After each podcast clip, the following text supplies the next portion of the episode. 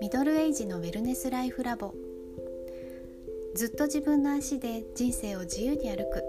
快適歩行ラボ。ウォーキングスマイルのオーナー加藤めぐみのチャンネルです。ふと人生や生き方に立ち止まる。ミドルエイジ世代。真っ只中の私が。体に起きる変化や心の変化。人生観やパートナーシップ子育ての終盤親のことキャリアについてなど変化の波に漂いながら感じる日々のことを思いつくままにお話ししています。こんにちは加藤めぐみです。今日は昼間に録音ができています。毎日の何時に必ず録音するというようなルーティンにはできていないんですがこうしてできた隙間時間に録音してみようと思えることが楽しみになってきています。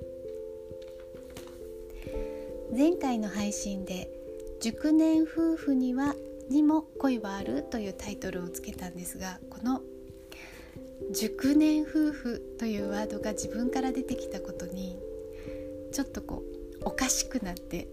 面白さを感じています。そうですね。49歳と52歳の夫婦で、まあ、22年となればまあ立派に熟年夫婦でいいと思うんですけど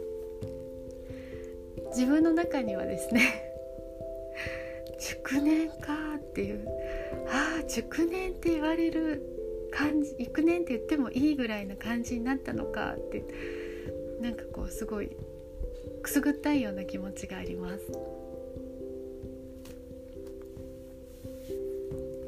最近ですね世の中では卒婚という言葉が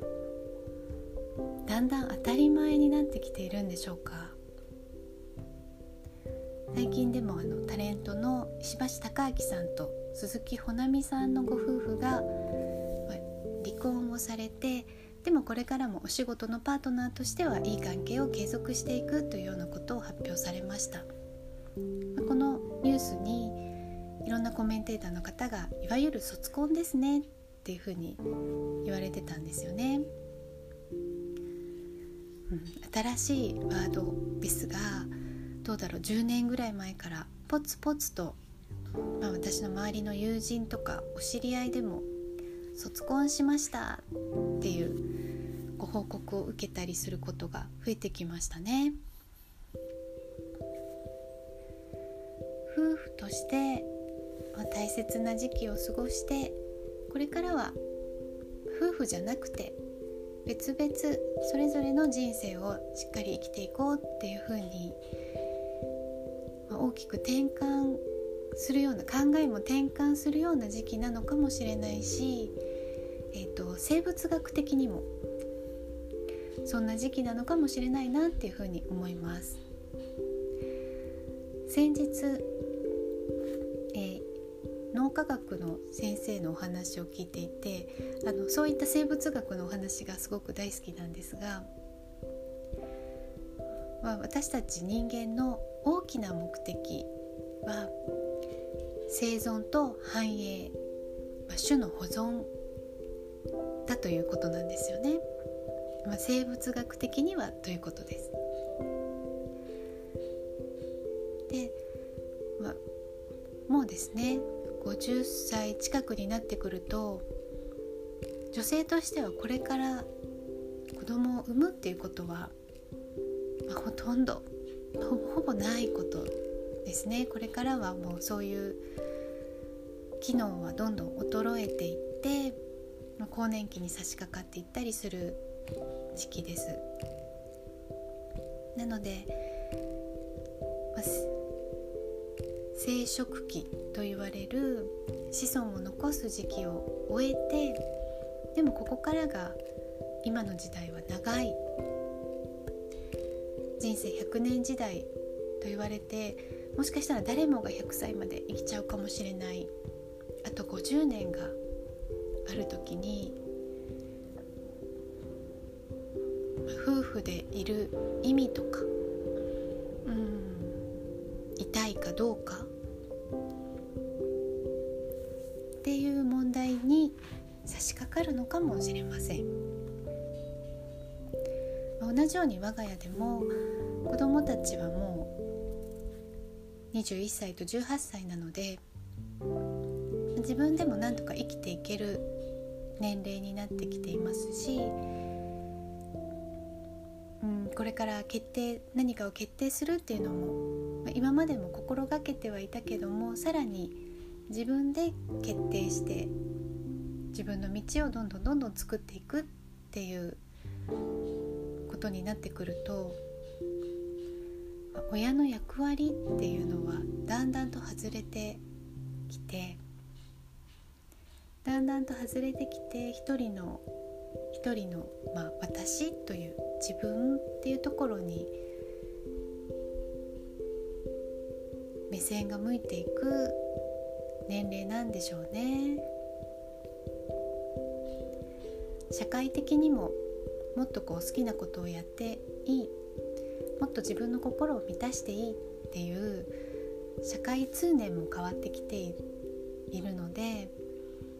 これからも卒婚増えていくのかもしれませんじゃあ自分が今卒婚したいかどうかって考えると、まあ、私は全然卒婚したい気持ちではないですがどうでしょうねパートナーは。うん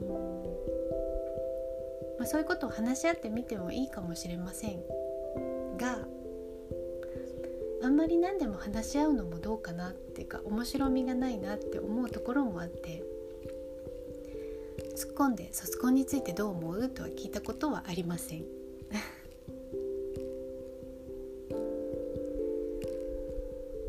でもちょっと寂しいような気持ちもしていて子育てが終わったから終わったからやっとまた違う夫婦の形が作っていける。っていう時期でもあるなと思うので、まあ、卒婚ではなく熟年婚に入っていきたいと 思います。えー、私個人的にですね漬物をつけるのがすごく好きで毎年梅干しと、えーと、甘酢生姜とそれから、えーと2年に1回ぐらいはえー、らっきょうをつけてあとお味噌も作っています。漬物って仕込みをしたらあとは置いとくだけなんですよね。こう時間が美味しくしてくれるっていう食べ物であのその手軽さにも惹かれたんですけど発酵の過程っていうのもなんだかやっぱりあれ微生物で生きているものなので生きてるものの不思議さっていうのがあってあのそこがすごく惹かれるところなんですが夫婦の関係もこう似てるなって思うことがよくあります。まあ、喧嘩もしたりお互いものすごく傷つけ合ったりもう本当にダメじゃないかって思うこともあるあるんだけど一緒に過ごしている時間がなんとなくまろやかにしてくれる。そんなこともたくさんあるなって思います。漬物はですね漬けた時の味と、まあ、ちょうど食べ頃の味と浸かりすぎちゃった味。こうだんだん時間で変化していくんですよね。まあ、もし今私が今のこの夫婦の関係がすごく心地よいと思っているとすると思っているならば、まあ、思ってるんですけど食べ頃の味だったとしたらこれからはこう浸かりすぎた味になっていくのかなとか。まあ人なのでお互いに変化をしていく。もうここからは体の変化も早いですよねきっと。ちょっと動かないと体力が落ちたり筋力が落ちたり。筋力って何にもしないと75歳の時には20代の4分の1になってるっていうデータがあります。なのでねこっからは何にもしないとどんどんこう体力筋力はなくなっていくですよね。体力や筋力がなくなっていくときっと心も疲れやすくなったり感動が減ったりしてくるんだろうなって思います。そしてまあ私はもうそろそろ更年期と呼ばれる時期に入っていてそんなに大きな体の変化っていうのは感じてないんですけど男性にも更年期ってあるのでそしてね更年期ってこう個人差がすごくあるんですよね。なので、まあ、もしかして主人にそういったことが起きてもおかしくはないっていう年齢です今まではこの核家族の我が家っていうのをなんとか回していくっていうためにこう頑張っていましたがこれが自分たちの親のお世話をすることが出てきたり自分たちも子供にお世話をしてもらったり助けてもらうことも出てくるのかもしれないですね。そしてまだまだまだまだそうは言っても働き盛りで仕事にも充実したいっていう気持ちもあります。生殖期としての時間を終えた、まあ、終えた人の私と主人は自分の先のことを考えて人生観なんかも大きく離れていくかもしれませんね。今まで目の前にいる子供を成長して子供が成長して無事に巣立っていく巣立っていくためにどんな力が彼らがついたらいいのかっていう同じところを見てなんとかこう一緒の同じ目標に持って頑張ってきたっていうところからそれぞれの、まあ、人生のしまい方というかまだまだまだまだ先かもしれないけどそれぞれの生き方っていう個を考えた時にまあ今までとは違って大きく変わっていくのかもしれないなっていうのを思います。そうではあってもその変化も楽しみながら受け入れながら、まあ、もう少し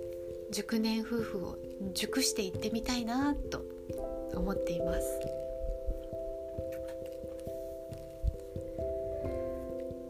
同じぐらいの年齢の方はどんな風に考えてるのかなっていうのも聞いてみたいな取り留めなくお話ししましたが今日はこの辺でありがとうございました。